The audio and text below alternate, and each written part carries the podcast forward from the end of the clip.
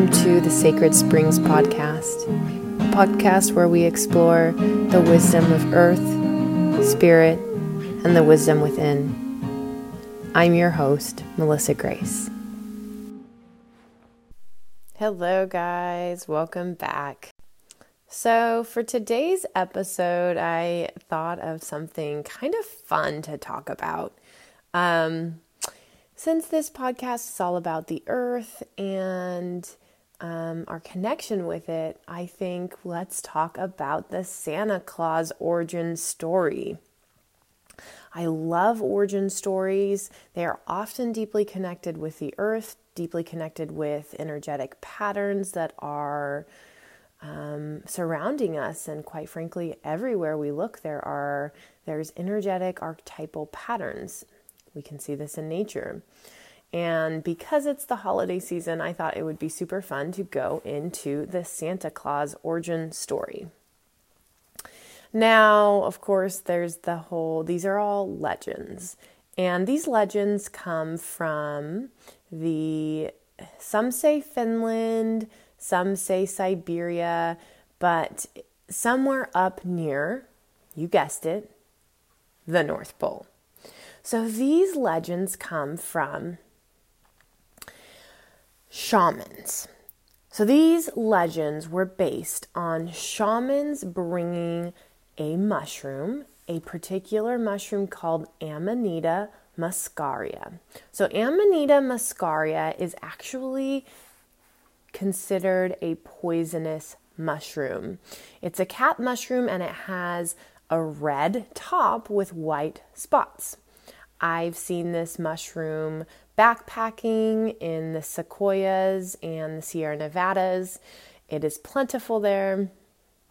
And a ranger, we were so um, I met up with these wonderful people who were um, had talked to a ranger about the mushrooms. It had rained recently last time I was backpacking, and um, these guys were foraging for mushrooms and they had talked to a ranger about the mushrooms.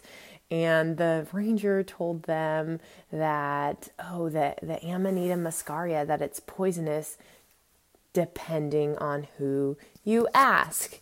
So they can do have a poisonous element to them, but they also have psychedelic effects, magic mushrooms.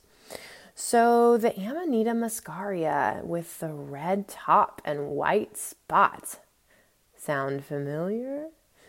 So these shamans would bring these to people for Christmas, for the holiday winter celebration, which is Christmas, but then was probably more of a winter um, solstice celebration. so these shamans would get this they would pick mushrooms, and some say that they would dry them out on trees. So these red and white decorative mushrooms drying on trees. And the trees that they often grow under is, you guessed it, pine tree, conifers. So, interesting parallel there. So you can imagine having a tree decorated with these beautiful mushrooms to dry them out. So these shamans, um, they were giving gifts of the psychedelic mushroom to the people. And I can imagine that back in the day, in such, even now, modern day, but in a, a winter environment as extreme as near the North Pole, I'm sure that psychedelic mushrooms offer a much needed reprieve and some like lifting of the spirits. I have done uh, medicinal, I call them medicinal because they certainly are medicine. I have done psychedelic mushrooms many times and I have a deep respect and reverence for this medicine. And they're such a beautiful gift of the earth, of the fungi. And so, yeah. So, as we get deeper into this legend, we also see some other similarities with these shamans. They would dress, it is said that they would dress in red and white. another similarity probably sim- you know symbolizing the mushroom or trying to be like oh hey we're the harbingers of these gifts these medicines so cool so there's also um, some legends some some say that they were dried in stockings above the fireplace so there's some that say they were dried on pine trees decoration, Christmas decoration, anyone? And some say that they were dried in stockings above the fireplace. that is so cool. Can I have some some magic mushrooms for Christmas? like all I want for Christmas is a magic mushroom. Come on, so cool. So, okay. There's some other similarities. Let's see.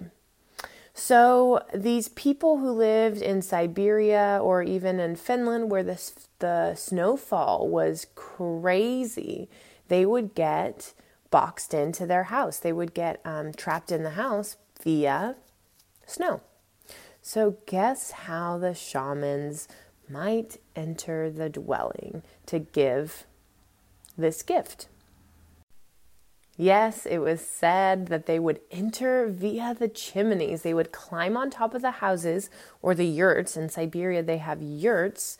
Um, and they would climb on top of them and go into down the chimney. Like, this is, you cannot make these um, similarities up.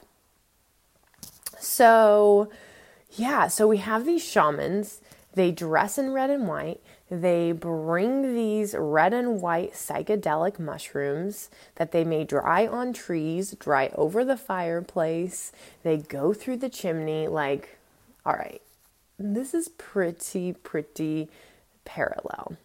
Um, so, so then there's this um,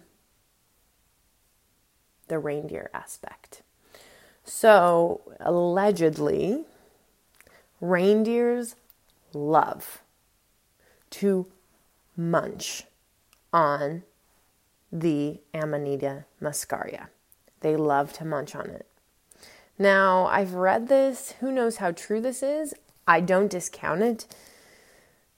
But people would said that the shamans would drink the pee of the reindeers during the time of the fruiting of the Amanita muscaria because it would filter out the toxins of the mushroom. I probably would not go as far to drink reindeer pee, but there you have it. And I've also read that there was um, that the these people in these areas in Finland um, I think it was that I read this that they said people in Finland had had these would have these like festivals where they would consume amanita and they would uh, the reindeers would kind of be like join in and that people would obviously be flying high on mushrooms and they would think that the reindeers were flying through the sky so funny. I mean, I don't doubt it. I really don't doubt it. Um, so yeah, so when we look at this this origin story of Santa Claus, um, we begin to see that like, holy moly, this origin story is really uh, rooted in a from a culture that was consuming things from the earth, right? Like that Christmas that was now called Christmas, which was co opted by the Christians, um, is just like a celebration of the winter, is a celebration of um, drawing in and becoming closer with the earth by observing winter in its cycle. It's no, um, yeah, it's no question about it. So, how can we how can we shape our holidays to honor these roots? How can we shape our holidays to honor the honor the traditions that they're based on? We don't necessarily want to culturally be um, what is it called? Cultural appropriation, but how can we make our own rituals? How can we honor honor the roots of how we grew up? How can we honor the roots of what our culture now uses? And so, yeah, that's, I think, a big question for this story. Like, how can we use this story to shape our lives to honor Earth? And honestly, it's a very entertaining story. I love it. Um, you know, Christmas is right near the winter solstice, which happens to fall on Wednesday, December, this year, Wednesday, December 21st. But usually it falls on, always falls on December 21st. Um, it's the shortest day of the year. That is what the solstice is. So we're celebrating that, that shortest day of the year. Um, and Christmas is the 25th. So we just see these crazy similarities. And yeah, I just encourage you all during this holiday season to really lean into how can you shape your holiday season to honor these traditions and honor the earth. And with that, I'm off. Love you all. See you next time.